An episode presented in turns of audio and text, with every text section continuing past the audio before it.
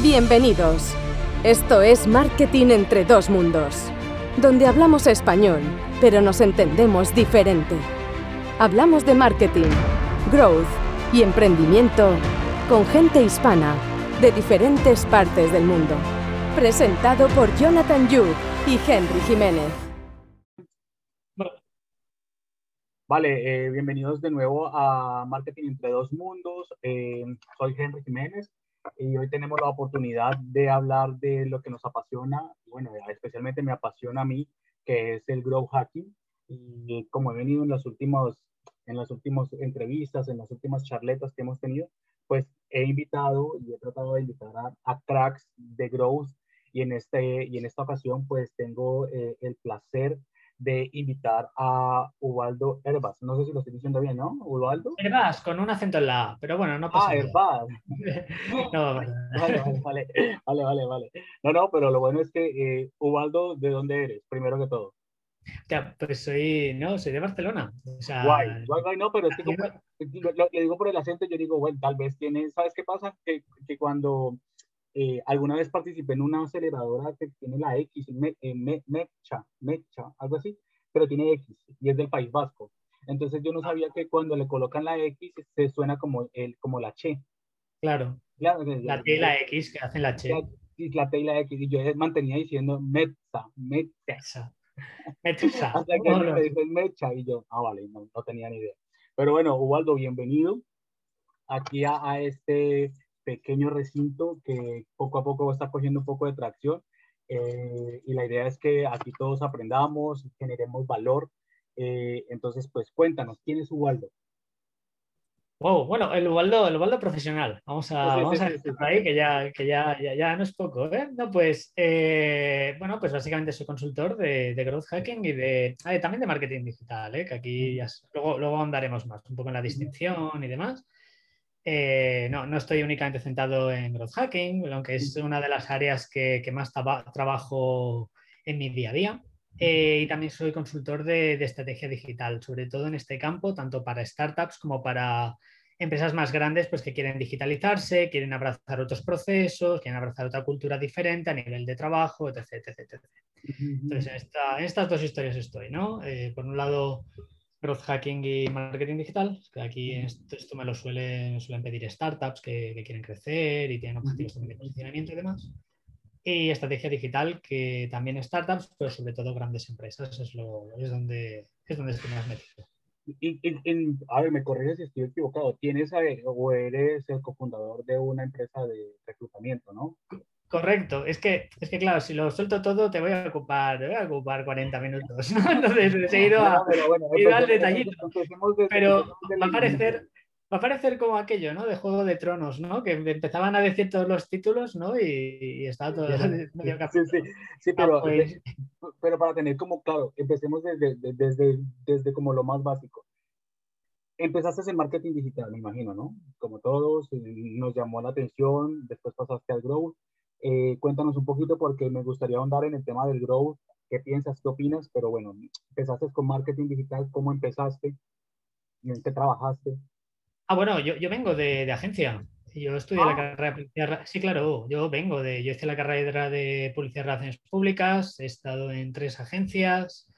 en las que la verdad que fue un poco diletante. Estuve en departamento creativo, de hecho, estuve ah, en departamento de cuentas, estuve de estrategia, estuve un poquito de todo, un poco buscándome, ¿no? Eh, ¿Y te encontraste? pues mira, y me encontré, me encontré, me encontré. y, mira, y lo que encontré fue que por muchos motivos el mundo digital me gustaba.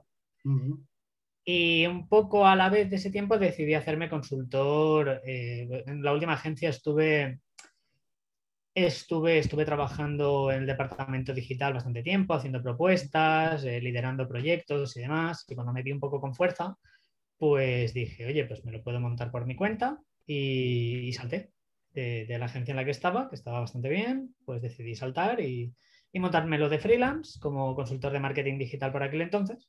En este viaje como consultor eh, conocí el growth hacking y lo incorporé a, todo lo que es mi, mi manera de trabajar eh, eso es básicamente así. ¿Y hace cuánto haces Grow Hacking? O, cómo, bueno, ya, ya sé que llegaste a Grow Hacking y lo, y lo conociste porque hiciste el salto de freelance, que, que, que, que, te voy a hacer una pregunta sobre esa pregunta. Y es la primera, ¿qué tan fácil es emprender? para ti en, en ese proceso que tuviste de encontrarte y que tú dices, bueno, me voy, me voy a lanzar a la piscina eh, y dos, pues imagino que eso tiene que ir muy ligado con el hacking, ¿no? ¿Lo aprendiste forzado o no fue así? No, no, eh, no, fue, fue, una, fue una decisión meditada. Ah. Eh, ya, sí, fue una decisión muy meditada. me di cuenta de que, mm, por, por muchas razones, llegué a la, una de las conclusiones a las que llegué, ¿no? Cuando estaba en la agencia y tal, de que quería, quería hacer cosas nuevas. Yo eh, estaba muy bien, quiero decir, ¿no? Pues tenía mi, sueldo mensual, trabajaba tranquilo, todo bien. Pero quería, quería algo más. Ese algo más, ahora quizás lo estás pensando, ¿no? ¿Qué es ese algo más?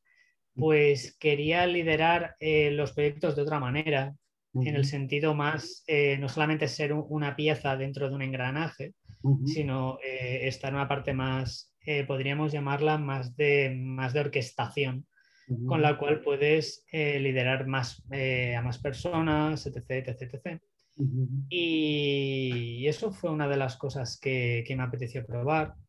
Y me di cuenta de que, de que para hacerlo, ser freelance era una de las maneras donde más rápido lo conseguiría. Lo conseguiría. Y el resultado es ese. O sea, a día de hoy voy a muchas startups, voy a muchas empresas y realmente me contratan para asesorar a directores de marketing, para asesorar a departamentos, etc. Y eso es un poco lo que, lo que quería. Y, ¿Y en la agencia estabas especializado en algo, Ubaldo, o, o qué te, te, ha gustado más? Porque te pregunto, y ahorita lo vamos a hablar, que, con el Grow Hacking, tú sabes que ahí existe, buscan un Grow Hacker que sepa, que sea especialista en CRO, eh, SEO, y yo como que pues vale, no soy especialista, soy especialista en una cosa, en una cosa y sé de otras, pero ¿sabes lo que te digo?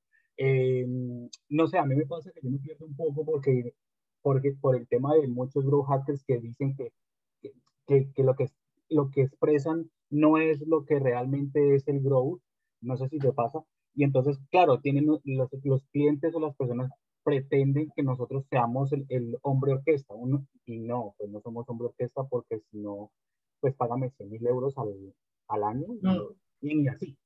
No, no, de hecho, no, de hecho no existe, bueno, o al menos yo no lo conozco o no sé cómo se lo monta. No existe ni un solo profesional que sea capaz de dominar de una manera competente todas las áreas del marketing digital. Y solamente digo el digital, no estoy yéndome al marketing offline, es fundamental.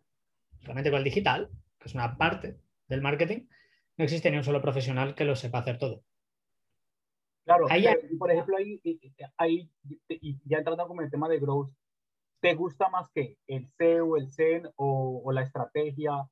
Que yo sé el tema de, de como de liderar, eso lo podemos colocar en un contexto de que eh, el coche, el engranaje es la agencia, la llanta, y nosotros queremos ser eh, el, el, que la maneja, el, el, que maneja el coche para colocarlo en contexto.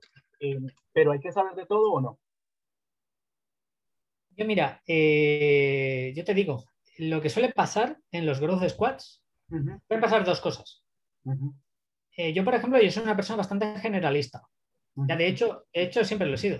De hecho, ya cuando empecé a pulular por agencias, pues ya te he dicho, estaba en departamento creativo, estaba en departamento de cuentas. Yo ya, por mi manera de ser, yo ya, yo ya actuaba de esta manera. Eh, pero porque yo soy así, quiero decir, esto ya viene de mi mochila y de, mis historias, ¿no? Ya está, de lo que a mí me gusta. Hay gente que no, hay gente que está mucho más cómoda dominando a la perfección una parte del marketing digital. Es, es muy feliz siendo un especialista. Perfecto. E, esa persona es así porque, ¿no? porque, porque le gusta y ya está. Y con el growth hacking pasa algo eh, que de hecho yo defiendo y que, y que veo todos los días es que el growth hacking, eh, algo muy bueno que tiene, es que sí, una persona especialista puede participar en un growth squad. Porque al final tú puedes ser un experto, me lo invento, un data analyst, por ejemplo, y aportar tu conocimiento de analítica dentro de un growth squad. Y trabajar en el proceso y la metodología de growth hacking. Aquí todo bien. La historia está en que este data analyst lo que le va a pasar, porque va a acabar aprendiendo, es toda una serie de, técnicas y de, y de soft skills, vamos a decir, relacionadas con otros ámbitos. Porque el growth hacking tiene esto, tiene que no divides a la gente por departamentos, sino que trabajas con, eh, equipos multifuncionales, trabajas con un marketer, trabajas con un developer, con un designer, y a la larga, el, developer va, eh, perdón, el data analyst, siguiendo con el ejemplo, va a aprender cosas de diseño, va a aprender cosas de marketing. Por supuesto, no va a acabar siendo un marketer. Claro, claro. Por supuesto. Pero esa persona va a acabar siendo, vamos a decirlo con ciertas comillas, un poco generalista. Por lo tanto, este trabajo en, vamos a decir, nodos, que realmente es growth squads, acaba eh, horizontalizando los equipos, básicamente. Y, en ese, y, en, y, en ese, y en ese concepto que tú has dicho, eh, quiero que, que, ya ahondemos con el tema de, del growth, que ya, ya lo empezamos a tocar. Para ti, ¿qué es el growth hacking? Pues mira, eh, de hecho, fíjate, eh, esa pregunta. conceptos, ¿no? ya, es que esa pregunta es mala. No debe, o sea, fíjate, o sea, no es mala, ¿eh? que no pasa nada. El, hacerse, el, hacernos esta pregunta es ya un, es un error. No deberíamos hacernos esta pregunta. Entiéndeme, ¿eh? podemos hacerla. Sí. Pero, pero creo que es algo en lo que el marketing ha pecado. El que es para ti el marketing. Y que existan 100.857 eh, definiciones de marketing, cuando no, el marketing es una ciencia eh, y que debería tener, vamos a decir, una definición, llamémosla clave. Que ya luego cada autor puede tener la suya, eso ya por supuesto, pero debería tener una. El growth hacking debería ser, los abanderados del growth hacking deberían ser un poco más académicos en este sentido y dar una definición concreta en el que todos nos abracemos. Para mí, y yo un poco cojo de lo que decía Sean Ellis en su libro, el de Hacking Growth, Básicamente él habla de cuatro principios. Él habla de que es una metodología basada en experimentación con el objetivo de generar crecimiento en una métrica. Eso es. Ya está. O sea, punto y final. Entonces, la diferencia, porque quien nos esté escuchando dirá, vale, ¿qué diferencia hay esto?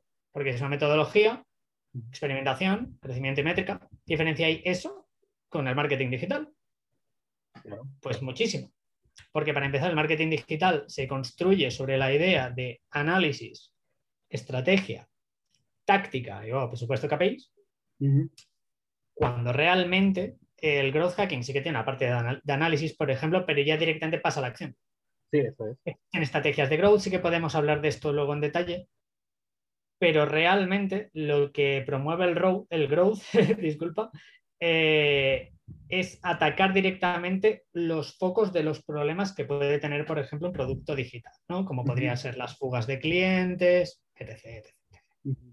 La retención, porque muchas veces, ¿sabes? Que, que, yo lo defino en algún momento y es, a ver, que, yo también he trabajado en marketing digital y todo esto y, y me gusta y de hecho también voy como muy en la línea que dice Ubaldo, es em, el growth, em, lo que permite es estar en todo el proceso del funnel, sin querer decir que los de marketing digital eh, no lo estén, pero creo que se, se, enfocan más en la parte de arriba de este funnel eh, y en algunas ocasiones, no ahora, es porque esto ha ido cambiando y ha ido iterando y la gente se está dando cuenta y estarás de acuerdo conmigo que estar pendiente de una retención, de un referral es importante porque trae más clientes pero no basado en una metodología, sino que eh, lo desarrollan porque sí. Mientras que una, una, el, growth está basado en una metodología de lo que tú dices, científica, bajo esos cuatro puntos, y que permiten verificar. Ahora mi siguiente pregunta, que también lo he visto por ahí. ¿El growth es, es, es barato? Lo han vendido así, ¿no? Que con poca pasta puedes hacer mucho. y pues yo no he podido, yo no he podido todavía hacer eso. Eh, yo creo que esa, ese pensamiento de que el growth es barato es también un mm. error, yo creo, porque va a ser un error tanto en cuanto el, análisis, el analista o el experto, como quieras llamarlo, eh, que analice el problema que tiene delante, ¿de acuerdo? Debes recordar ¿no? que la primera fase del growth hacking es análisis, ¿vale? Vamos a ver qué tenemos delante, cuál es el problema pues cuando ya un poco hemos identificado el problema, habrá problemas en empresas que pueden ser baratos de arreglar y que por lo que sea el cliente no lo, no lo, ha, no lo ha detectado. pero en verdad eso no hace que el growth hacking sea barato. No, es que a solventar ese problema era barato. Claro, claro. Sin embargo, decir automáticamente que el growth hacking es barato es caer en un error y en una falacia. Porque evidentemente habrá cierta serie de problemas que para, para solventarlos de forma eficaz y segura eh, habrá que invertir. Ya no te hablo en un equipo competente, por supuesto, o en un, en un growth hacker o una agencia o lo que quieras, sino que deberás invertir en herramientas eh, de analítica pesada. Vamos a hablar de Amplitude, por ejemplo. No es una herramienta barata. si tienes un producto, si tienes un producto digital, que es una gran herramienta, ¿eh? para, que, para que quien nos oiga no, piense que estoy criticando Amplitude, es una gran herramienta, pero no es especialmente barata. Por lo, pero claro, si tienes un producto digital, si quieres jugar a este, a este deporte, eh, deberás invertir. Claro. Esta, esta es la historia. Por lo tanto, la pregunta es si el growth hacking es barato. Si hablamos en un tema porcentual, un porcentaje mayor de las veces no será, eh, no será barato. Ahora, la pregunta no es tanto si es barato o caro, es si es rentable. Claro, esa, esa es la siguiente. porque yo sé que nos escucha mucha gente, pero em, ¿tú qué opinas de, de, de cuándo se debe hacer growth? Gran pregunta. Eh, creo que vamos a opinar lo mismo. De hecho, hace poco, creo que, bueno, hace poco, hace un mes más o menos, publiqué sobre esto en, redes sociales y tal. Yo creo, y aquí, ¿cuándo se debe aplicar growth hacking? Eh, cuando, cuando ya tienes un product market fit, es cuando puedes empezar a planteártelo. Porque a mí me ha pasado de startups muy en fase presemilla, que no tienen apenas es que ya no te hablo de tráfico. Eh, no, de lo que te estoy hablando es de que ni siquiera hay una propuesta de valor específica y clara. El growth hacking no podemos olvidar de una cosa, que es una técnica de alto rendimiento que está a merced de la empresa. Pero no está por encima de la empresa. Si la, propuesta, si la empresa no tiene una buena estrategia, una buena propuesta de valor y un buen producto, da igual el growth hacking que tú hagas. Por lo tanto, hasta que no tengas un product market fit, que, que el producto no funcione mínimamente en el mercado, hacer growth hacking puede ser complicado a nivel de productos, de productos digitales. Ahora, que si para querer solventar algunos problemas concretos quieres usar la metodología, puede estar bien. Quieres usar la metodología para solventar algún problema concreto.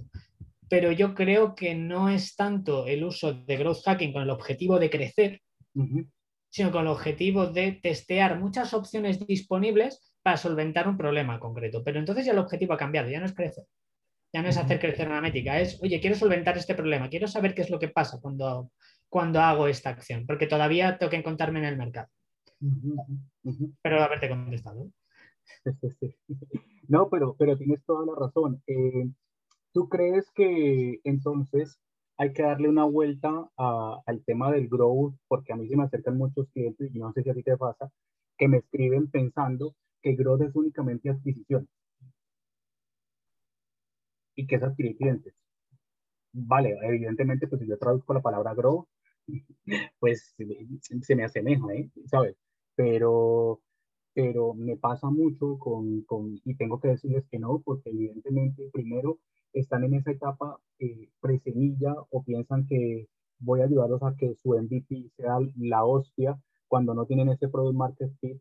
Eh, y ahí lo digo mucho y entonces como que se dan muchos bajones, pero creo que es el mal matiz que le han dado algunas personas con el objetivo de dar eh, como que como dar, darse visibilidad eh, pero al final del ejercicio nos están dañando, porque a mí me ha tocado que decirle no a mucha gente y explicarle. Entonces yo creo que tú estarás de acuerdo conmigo. El growth no es únicamente adquisición. En absoluto. O sea, en absoluto tienes razón. O sea, el growth hacking no es, solamente una parte de adquisición y ya está. Aunque también hay que decir una cosa. Eh, el, lo que es el funnel pirata no es de Sean Ellis. Es decir, lo, lo hace Dave McClure. Si no, creo que se llama Dave. Quiere decir que en el fondo nos hemos eh, apalancado en este funnel cuando podríamos plantear otro funnel. ¿eh? O sea, lo digo porque en verdad ya está bien, creo que es un funnel bastante funcional con productos digitales, que es donde está el, core del growth hacking, y, ya funciona. ¿no? Podemos, ya según el caso, pues meterle algunas capas, quitarle alguna, pero de entrada es funcional. Eh, pero bueno, que no, que sepamos que son dos cosas diferentes, que no van necesariamente unidas. Claro, claro. ¿Cuánto llevas haciendo Grow tú, eh, Ubaldo? Pues llevo dos años y medio ya con la tontería.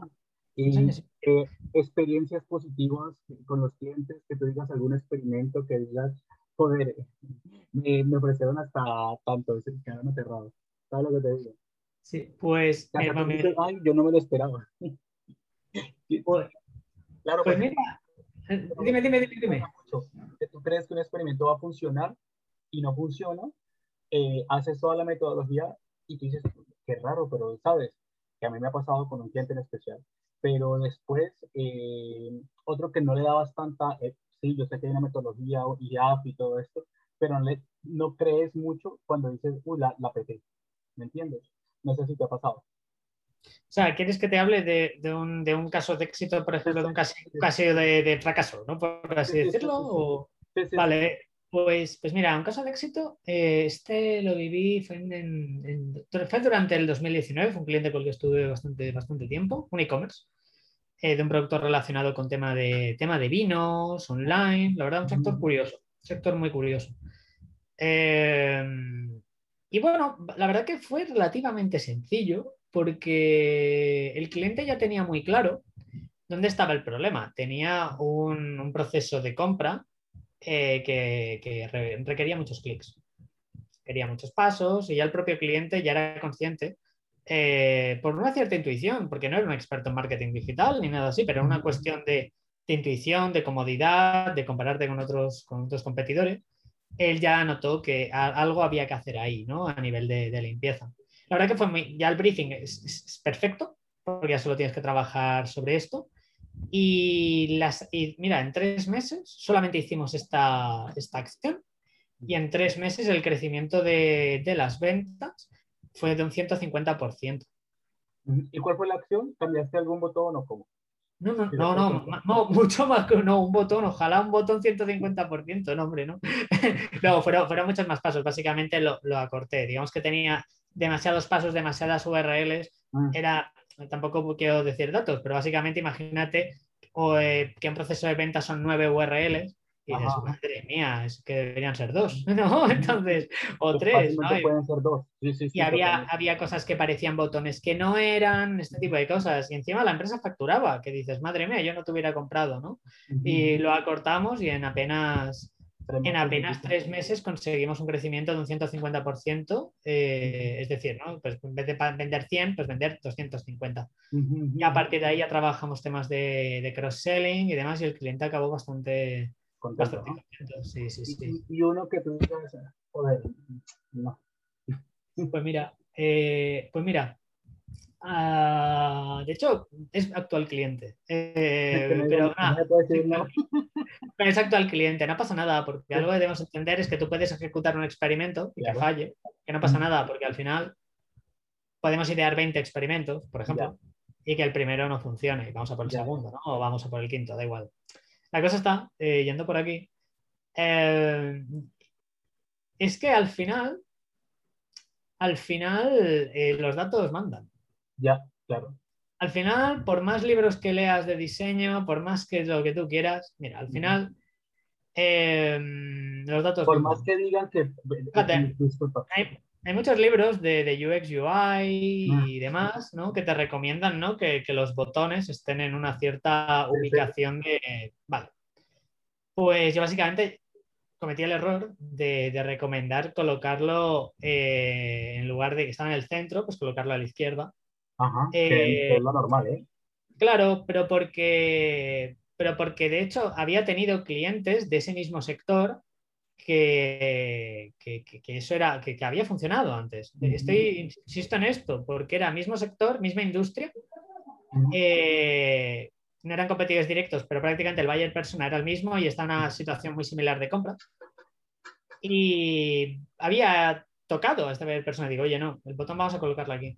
Pues mira, probamos con Google Optimize y la diferencia de clics entre tenerlo en el centro y tenerlo a la izquierda era de un 0,5%, o sea, ridículo, quiero decir, un 0,05, ¿eh? o sea, ni siquiera ese medio punto saldría a cuenta para, el cambio, ¿no? O sea, demasiado igual, ¿no? Y, y, una de las conclusiones que al final, que al final saqué fue que mm, la psicología aplicada a los procesos de venta es vital y está muy bien y, todo lo que podamos leer sobre psicología, de verdad, eh, lo, recomiendo fervientemente.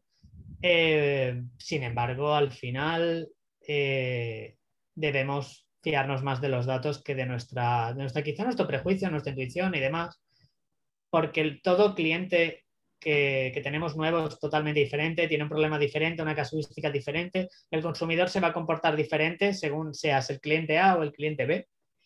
Y en este caso lo, vi claro, es decir, con un proyecto muy similar eh, me funciona una cosa y con otro no, que esto puede pasarte en cualquier industria. Mm. Claro, puede pasarte en cualquier industria. Eso también entonces te indica, pues quizá que un, vamos a decir un hack, aunque tampoco lo es, eh, que un hack en un sitio, en otro sitio no te vale. Por lo tanto, la validez del propio hack es, es, eh, es ridícula en parte, ¿no? Ya, ya, ya. Y en este sentido, pues cometí el error, un poco voy a, voy a insistir en esto, ¿no? Cometí el error de, fiarme demasiado de mi intuición eh, y bueno, experimentar y ya está, ¿no? Y luego vimos que, no, y me llevé un, chasco porque yo le decía al cliente, no, hay que ponerle aquí el botón, y él seguro, y yo que sí, fíjate y, no, y al final le tuve que dar la razón. Ah, pero no pasa bueno, pero, pero de eso se aprende.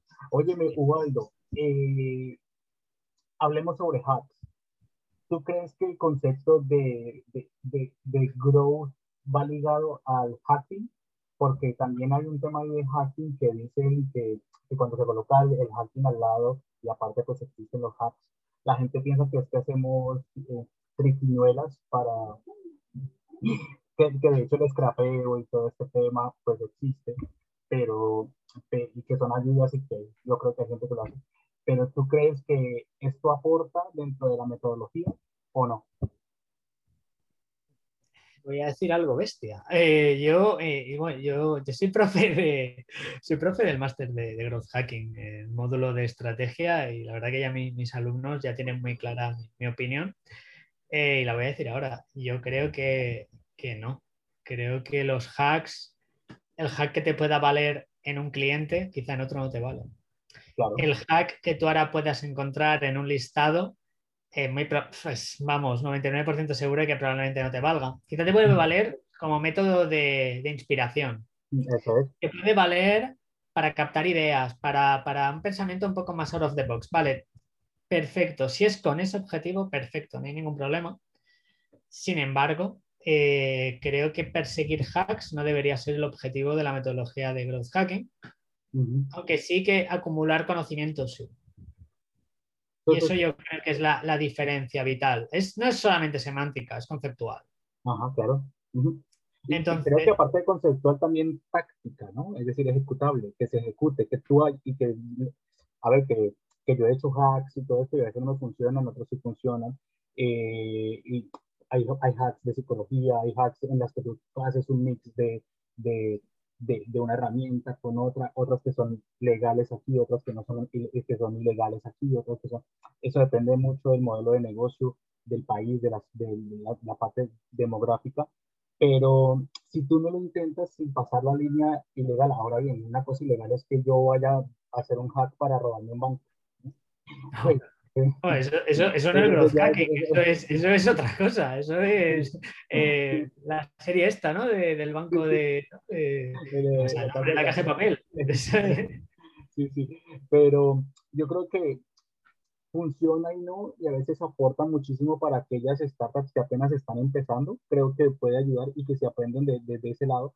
Pero, pero eh, después de cierto tiempo tienes que empezar a hacer las cosas que permitan eh, desarrollar una metodología limpia, una, una, metodología, en inglés dice white, white hat, pero eh, que permita crecer. No estoy en contra, de hecho, yo lo que digo lo he hecho alguna vez, pero mm, creo que la experiencia es la que te, te ayuda a decidir si sí o si no. Yo, fíjate que con, un poco con lo que, con lo que has dicho, ¿no? De, em, ver cómo te diría yo. Eh, suena. Fíjate, has dicho que las startups cuando empiezan deben buscar más huecos y luego están más establecidas a hacer las cosas. complicado porque Creo que es al revés. Ah. Creo que es más al revés. ¿eh? ¿Sí? ¿Tú crees? Sí.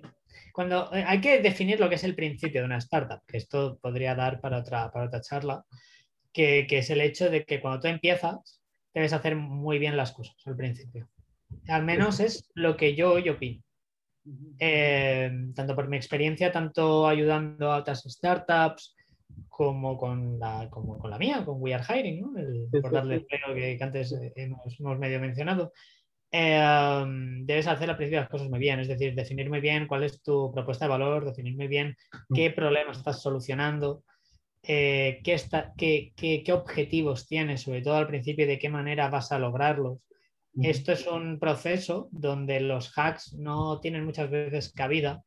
Eh, y creo que es luego cuando ya tienes un cierto nivel de tráfico, cuando ya digamos la, el producto ya empieza a ser mínimamente funcional, ya, ya genera un cierto interés, es cuando podemos jugar al borde de la línea. No hablo de legalidad, por supuesto, sino hablo de a nivel de podemos jugar al borde de, de la experimentación y de jugar. ¿no? Y de romper moldes y demás. Pero no podemos romper moldes si no tenemos un ritmo de tráfico y de usuarios claro. con el que poder medir. Porque al final, si Analytics te da 20 usuarios al día y 15 son bots, pues poco vas a hacer, poco vas a hacer. Entonces, mejor primero hacer las cosas bien, tener un buen SEO, tener una buena estructura, eh, también configurada Analytics para que cuando venga, venga, venga la gente lo puedas medir bien. Y a partir de ahí, cuando ya esté todo medio bien montado, vamos a luego a jugar. Sí, sí, ahí sí tienes toda la razón en, lo que es definir el principio de una startup. Claro, porque primero existe el MVP, después existe eh, estas estrategias de word of mouth, de, boca a boca y de todo esto, y, ver si hay tracción y después cuando hay tracción, si yo, yo, yo, hablo así como el tema de cuando hay tracción, pues sí hay que realizarlo un poquito con, con otra estrategia para que pueda, para que pueda llegar. Eh, ¿Cuál es tu mejor, dentro del growth, lo que más te gusta hacer? Eh, hay algunos, por ejemplo, el doctor Campuzano le gusta mucho la retención. Hay algunos que, hay otros que están más enfocados en la adquisición. ¿A ti cuál te mola más? Pues la que no has dicho, la activación. A mí me gusta la activación, la retención también. ¿eh? Es que a mí la parte analítica me gusta. Entonces, claro, ya vamos, vamos por ahí un poco. Pero sí, la, activación me gusta bastante me gusta bastante y la, retención. Pero más activación, más que retención, vamos a decir. Y en la activación has hecho cosas que, permitan aumentar y, pasen a, al otro paso del panel. Eh, ¿Qué recomendación harías a la gente que, por ejemplo, em, mm, quiere activar sus clientes? Para los que no saben qué es activación, pues yo lo explico muy fácil y es, me llegan 10.000 usuarios, se me caen, pasan, hacen un onboarding, no entienden el producto, y pasa la activación. No lo entienden. Y, nomás me llegan a ese paso 5. Bueno, me, me fui exageradamente de 10 a 5. Pero, eh, ¿qué puedes hacer tú? ¿Qué consejo podrías dar? Vale, voy para allá. Voy a dar. Ahora empieza el momento turra de, del podcast, ¿no? Pues eh, no, básicamente eh, lo primero, lo primero que te tienes que hacer la primera pregunta es eh, primero, si tengo bien definidos a los usuarios. Hay un concepto que, de hecho Amplitude tiene muchísima literatura al respecto en su blog. Os recomiendo que, quien no, quien no domine el tema del life cycle, que busque Amplitude Life Cycle Blog, encontrará mucha literatura al respecto de temas de activación y de retención. Pero básicamente eh, debemos, una de las primeras cosas que debemos hacer es definir lo que es los diferentes tipos de usuario. Definir qué es un usuario registrado, obviamente esto es fácil pero evidentemente el siguiente paso que es cuál es el evento de activación. Porque puede parecer fácil, pero en absoluto lo es. ¿Cuál es el elemento de activación? Cuando pasa esa línea desde que un usuario se ha registrado y ya lo podemos empezar eh, y ya pasa esa línea de que ya podemos empezar a considerarlo otra cosa. ¿no? Eh, tenemos que crear ese evento de, de activación. Fundamental. Luego el siguiente tema, definir los usuarios activos, que es casi más complicado que el otro paso. ¿Qué es un usuario activo, por ejemplo, en Twitter? ¿Alguien que publica una vez al día? ¿O alguien que solamente entra y mira? es, más complicado de lo que parece. Eh, no tanto complicado, porque en verdad es emitir criterios y, tú decidir. Al final no hay uno bueno o malo, y el que se adapte a tu negocio, a tu estrategia de cada momento y un poco donde estés poniendo el foco en esa estrategia. Pero para mí la cuestión está en que te tienes que hacer estas preguntas qué es un usuario registrado, cuál es el evento de activación, qué es un usuario activo. Incluso podemos ya definir otros tipos, ¿no? Power users, si quieres, o lo que tú quieras. También los, eh, los dormant users, los usuarios durmientes, ¿no? ¿En qué punto considero que hay un usuario durmiente? Es decir, un usuario que, pues el típico, ¿no? Que, me ha registrado, pero mira, la herramienta tampoco la he entendido mucho y me he ido. Eso es. Pues, como el growth hacking o el marketing digital, o me da igual ya cómo, cómo llamarlo, la persona encargada, debe haber una persona encargada de gestionar a estos usuarios. Claro. Y emitir un mensaje relevante a estas personas para conseguir, como mínimo, ya no activarlos, que también, sino conseguir que vuelvan a la plataforma y entiendan su uso, si eso es lo que hizo que, que se durmieran. Ahí quiero preguntarte algo que me parece súper interesante y, y, la verdad es que yo no soy muy experto, o sea, sé de analítica y todo, pero el amplitud me ha dado un poquito de miedo, ¿eh? yo lo volteé a mirar y yo como que, vale. hay, mucha, eh, Amplitud ofrece mucha, también lo digo, ¿eh? para quien nos escuche, ofrece mucha formación gratuita. Sí, sí, es muy, es muy agradecido, ¿eh? ¿Sabes qué pasa? No sé si te pasa, lo que eh, no me da la vida. No, claro. yo, yo, como que trato que me dé la vida y no me da la vida y yo, joder, pero bueno, cuando trato, trato de hacerlo, de hecho, ahorita estoy con el, con el proceso de, de, segment para llegarlo a entender un poco más. Eh, y esto es de mucho tiempo, la gente piensa que, que, que, es, es, de que tú aprendes y ya, no, es de tiempo, por ejemplo, también aprender de los modelos de atribución, que es muy parecido a lo que tú puedes llegar a decir, porque en la parte de, del comportamiento del usuario, que es lo que tú has mencionado eh, en, estos, en estas personas, eh, creo que va más hacia ese lado el futuro del growth y el futuro de, de la toma de decisiones, que sí es una toma, hay una cosa que se llama Data Driven Product, que es basado en datos y tomar decisiones.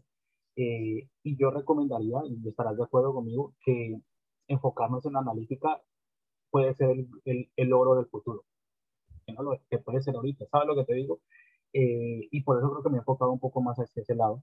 Eh, más que ser un especialista en Zen, un especialista en Facebook, pero es que tú tienes que saber que por regla general, eh, a ver, primero de, de, de, growth y es por lo menos saber cómo se hace una campaña, por, por lo menos saber cómo se desarrolla, cuáles son los tipos de campañas en Google Ads, que yo no soy experto, ¿eh? pero yo me puedo llegar a sentar con una persona a decir, vale, cuál es el CPL, cuál es ese, ese tipo de cosas, y y, pero la analítica es la que te llega a tomar la decisión que tú has mencionado. Y quiero preguntarte algo allí.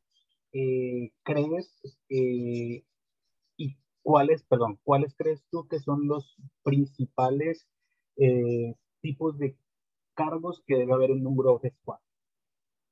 Buena pregunta. Como todas, todas las que has hecho, ¿no? Pues para mí, evidentemente empezamos por el Head of Growth, que aquí hay algo en lo que, quiero decir, que el Head of Growth puede venir de cualquier ramo, puede venir de ADE, puede venir de ingeniería, puede venir de marketing, puede venir de diseño. Esto realmente, de comillas, da igual. Sí que debe ser un poco un, hombre orquesta o una mujer orquesta, que, pueda, que pueda evidentemente incentivar la creatividad en su equipo y que, que, sea un equipo funcional con todo lo que eso implica. Eh, pero sin Head of Growth sin ningún tipo de duda. Eh, y luego para mí, el Growth Squad se, va, se debería formar en función del problema a resolver. ¿Vale? Pero si ahora dices, hostia, mojate, eh, yo para mí debería haber siempre un data analyst, debería haber siempre un marketer y debería haber siempre un developer y un designer. Para mí son mm. los perfiles fundamentales. El marketer va a aportar una visión y una sensibilidad con respecto a los intereses del consumidor que, que la mayoría de perfiles no tienen. Esto es así. El designer va a aportar una visión relacionada con el diseño que es muy relevante. El developer va a poder ejecutar e implementar esa serie de, experimentos. Y el data analyst va a ver un poco los resultados, va a definir primero cuáles son los KPIs a, conseguir y un poco va a determinar el, éxito o fracaso de, los experimentos. Pregunta, ¿el Hero Growth debe saber de esos cuatro puestos? Debes saber lo suficiente como para poder saber si esa persona está haciendo bien su trabajo. ¿Eso qué significa? Que debes saber tanto como un data analyst ni de broma.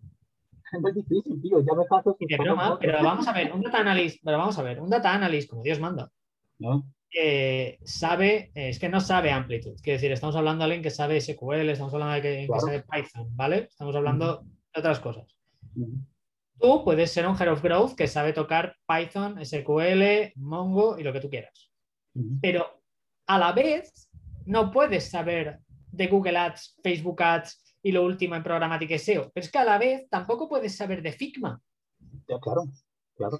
Entonces, puedes saber de dos cosas muy bien y ya serás, creo, bastante, bastante competente.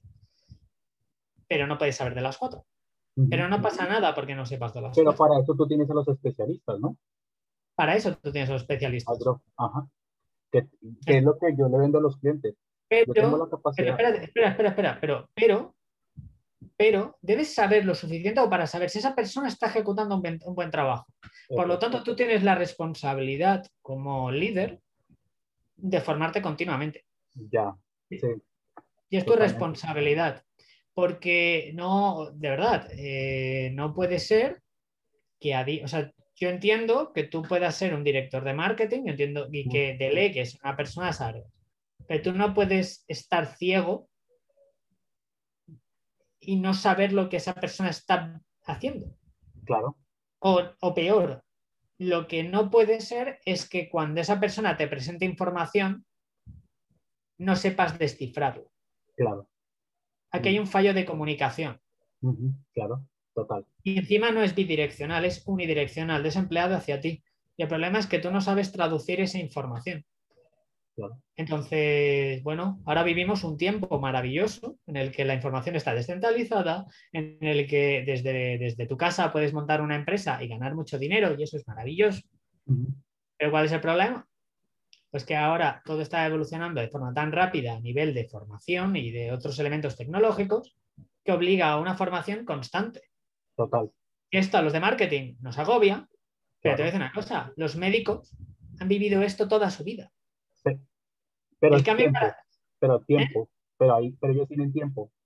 Acuérdate. No, cre- no, no creas. O sea, y- Cuando y- se especializan, dos años. no, no, pero mi chica, mi chica es, es sanitaria, Ajá. eh, es enfermera y ella, e- ella, durante toda su carrera, va a estar formándose. Y ella Ah, lo vale, sabe. sí. Sí, sí, sí. Pero cuando ella entró en la carrera lo sabía. Pero cuánta gente se metió en, en carreras diciendo, bueno, pues tendré la carrera, me haré un máster y a trabajar. Sí, que me ha pasado. Que me Claro, claro, claro, claro, Claro, claro, yo, pero yo cuando empecé la carrera también pensaba que la cosa funcionaba así.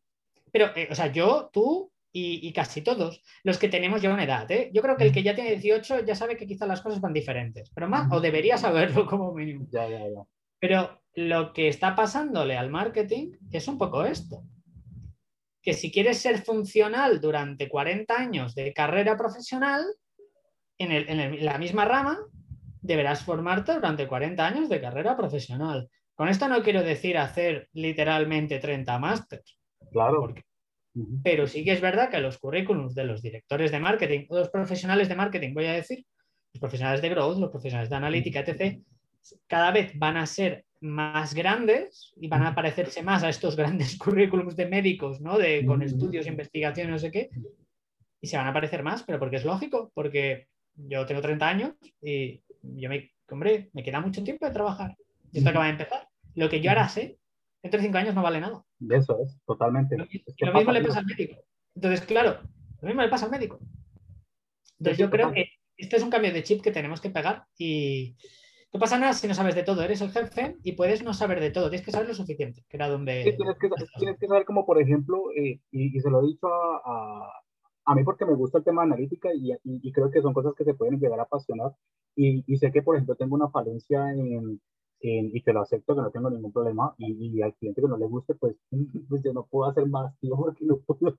Eh, en la parte de, de código de, de programar, aunque yo no soy programador, ¿eh? Y- pero por lo menos cuando me siento con el programador, yo sé qué es lo que está haciendo. ¿Me entiendes? Porque me dediqué casi un año a, a, a aprender lo básico de programación, ¿me entendés? Ah, muy bien. No, que no soy experto, ¿eh? Pero por, y que, que me digas, Henry, pica código, mm, pues no, yo no voy a picar código porque no sé, que yo entiendo lo que tú estás haciendo y todo el CSS y todo, yo, ah, así, sí, vale, que sé por dónde vas. ¿Me entiendes? Que me presente un código y yo diga, vale, sí, sé lo que me estás hablando y qué podemos hacer para juntar esto con una herramienta, de lo que sea. Y creo que eso va más de lo que tú estás diciendo. Eh, no quedarse con lo que se sabe, porque si no, se va a morir el tema, independientemente de si es growth o no. ¿Sabes lo que te digo? O sea, y ese es el problema que tienen todos los de marketing digital o los CMOs, la mayoría, eh, porque piensan que con la experiencia y con todo esto no pueden, no, no quieren seguirse formando. Y lo entiendo porque también no hay vida, igual, o sea, no hay vida y el, y el mundo va corriendo mucho más rápido, pero si quieres no quedarte atrás, pues hay que hacerlo. Eh, es que yo, fíjate, es como tú has dicho, eh, tú eliges. O los médicos trabajan muchas horas. Ya, ya, ya. Trabajan mucho, ¿eh? Trabajan mucho. y, bueno, ¿qué quieres que te diga? Bueno, o sea, el sentido de que al final tú decides, ¿no? Siempre, siempre puedes, a, día de hoy, además, eh, es, relativamente sencillo pegar un, cambio profesional, relativamente sencillo. Y digo relativamente, con muchas comillas, para que me escuche, ¿de acuerdo? Y no os vea relativamente sencillo, puesto que ahora la formación es más accesible que nunca. Mm. Hace 40 años no lo era. Ya. Óyeme, para ir terminando, hablemos de We Are Hiring. ¿Qué ah, es We Are Hiring? ¿Qué es lo que estás haciendo? ¿Cuánto llevas? A ver, que yo sé que significa en, en, español, pero pues sí, que le expliques un poco cómo te está yendo. Pues nada, a ver, We Are Hiring es un, es un, portal de empleo para profesionales digitales, tanto developers, marketers y designers, básicamente todos esos perfiles que cualquier startup necesita en, en, cualquier momento para crecer y también esos perfiles que cualquier empresa se quiere, quiere empezar a trabajar temas de transformación digital o digitalización, al final dice, oye, espérate, que yo necesito, necesito un designer o necesito un developer o necesito un marketer para que me ponga un poco las cosas en orden, ¿no? Y, bueno, la verdad que nos va bastante bien. Eh, si no recuerdo mal, eh, porque esta mañana miré las métricas, eh, bueno, ya, ya hemos tenido, hemos tenido, espérate, más, de mil, más de mil jobs diferentes publicados en año y medio, que bueno, no está, no está nada mal. ¿Y qué más? Bueno, a nivel de, candidatos no puedo decirlo, por un tema de, lógica, ¿vale? Pero, pero bueno, la verdad que va bastante bien y, me ha aportado mucho conocimiento para, asesorar a otras startups. Creo que es algo que recomendaría a, ahora, recomendaría a cualquier profesional de marketing digital tener un side project eh, o incluso intentar montar una startup antes de aconsejar a... Totalmente. Porque... Yo como tres y tres han fracasado. Pues perfecto. Entonces ya sabes, ya sabes tres maneras de cargarte una empresa. Eso es perfecto, porque son tres cosas que yo quizás sí que cometería y, y tú ahora mismo sabes cuando llegas a un cliente de las asesoras, sabes exactamente qué decirle, qué palancas utilizar, porque sabes exactamente el tipo de ceguera que estoy pero teniendo. Ahí, pero ahí tienes, un, ahí, ahí tienes una, que estoy contigo, ¿eh? Pero ahí hay una, ¿cómo, lo llamo? Hay como una pared de ellos porque especialmente las de startups piensan que tienen la panacea de producto. Eh, y puede ser que tengan la panacea de producto, pero yo tengo la experiencia en haberme cargado tres y estoy viendo que vas a cometer el mismo error, pero esta gente es cerca. y yo la veo y yo digo, joder, pero, pero ¿sabes por qué? Y pasa más con las startups y no, también pasa con el corporate y todo el tema porque cuando contratan a un growth o contratan a una persona piensan que les van a arreglar la vida eh, en ese momento. Y yo creo que la mentalidad y el mindset debe cambiar si quieren llegar a tener los resultados. Y la humildad para poder aceptar los cambios que puede una persona externa hacerlo. Si no lo contrates, pues lo estás ¿No? Pienso yo, ¿no? Pues, pues, si vas a hacer lo que, yo, lo que tú me dices, pues, eh, pues, Correcto. Correcto, pero esto pasa mucho. Pero, pero, debes entender, vale, pero entonces te diría que lo que tienes que comprender es a nivel cognitivo qué le está pasando a la otra persona. Es decir, fíjate tú la, disonancia cognitiva que está sucediendo aquí. Te contrato para que me soluciones un problema del cual yo soy consciente de que no lo puedo resolver solo porque me faltan competencias. Perfecto. toma una buena decisión que es contratar a un freelance que sabe del asunto. Sin embargo, sucede algo muy interesante, que es que cuando el... Eh, es que puede ser de marketing digital o de pintar casas, que al final da igual, ¿eh? Cuando le dice algo eh, que choca con su manera de ver el mundo... Ya eres malo. No, no, pero hay resistencias. Claro. es, pero es, natural, porque el cerebro, el cerebro es muy puñetero. El cerebro no, el tema de la nueva información y los esfuerzos cognitivos para aprender algo nuevo, humildad aparte, ¿eh? humildad aparte, que esto también daría para otro, para otro tema, pero, humildad es una receta fundamental en todo esto. De hecho, los clientes que tengo que más saben son los que más me escuchan. Y esto... Y son los más humildes, ¿no? Y yo tomo nota. Al final es un tema de estadística, ¿no? El que más sabe y más me podría decir, más me dice a todo que sí.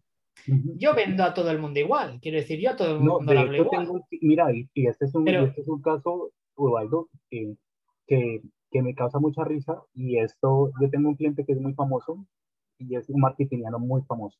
Muy, muy famoso. O sea, tiene como 100 seguidores y todo eso. Y él vende marketing digital. y tiene muchos seguidores. Pero tú te sientas con el tío y él me escucha. Y él me escucha y, y he tenido buenos resultados con él. Y, y, y, es tan, y es tan cómico el tema que yo digo, parece que yo supiera más que él, pero no, es lo que tú estás diciendo. Tiene la capacidad cognitiva y la capacidad de, asertiva de entender que no se las sabes todas. ¿Me entiendes? Aún siendo un gurú de marketing. Mm. ¿Me entiendes? Y eso es, empatía, uno, y dos, humildad. Sí, y, de, sí, va, por ahí el tema, va por ahí el tema. Pero fíjate, con aquel, con aquel cliente que le pasa eso, entonces nuestro reto es ver qué palancas podemos utilizar, porque al final es un tema de inseguridad, muchas veces lo que demuestra con ciertas actitudes. Seguridad, porque se juega el puesto.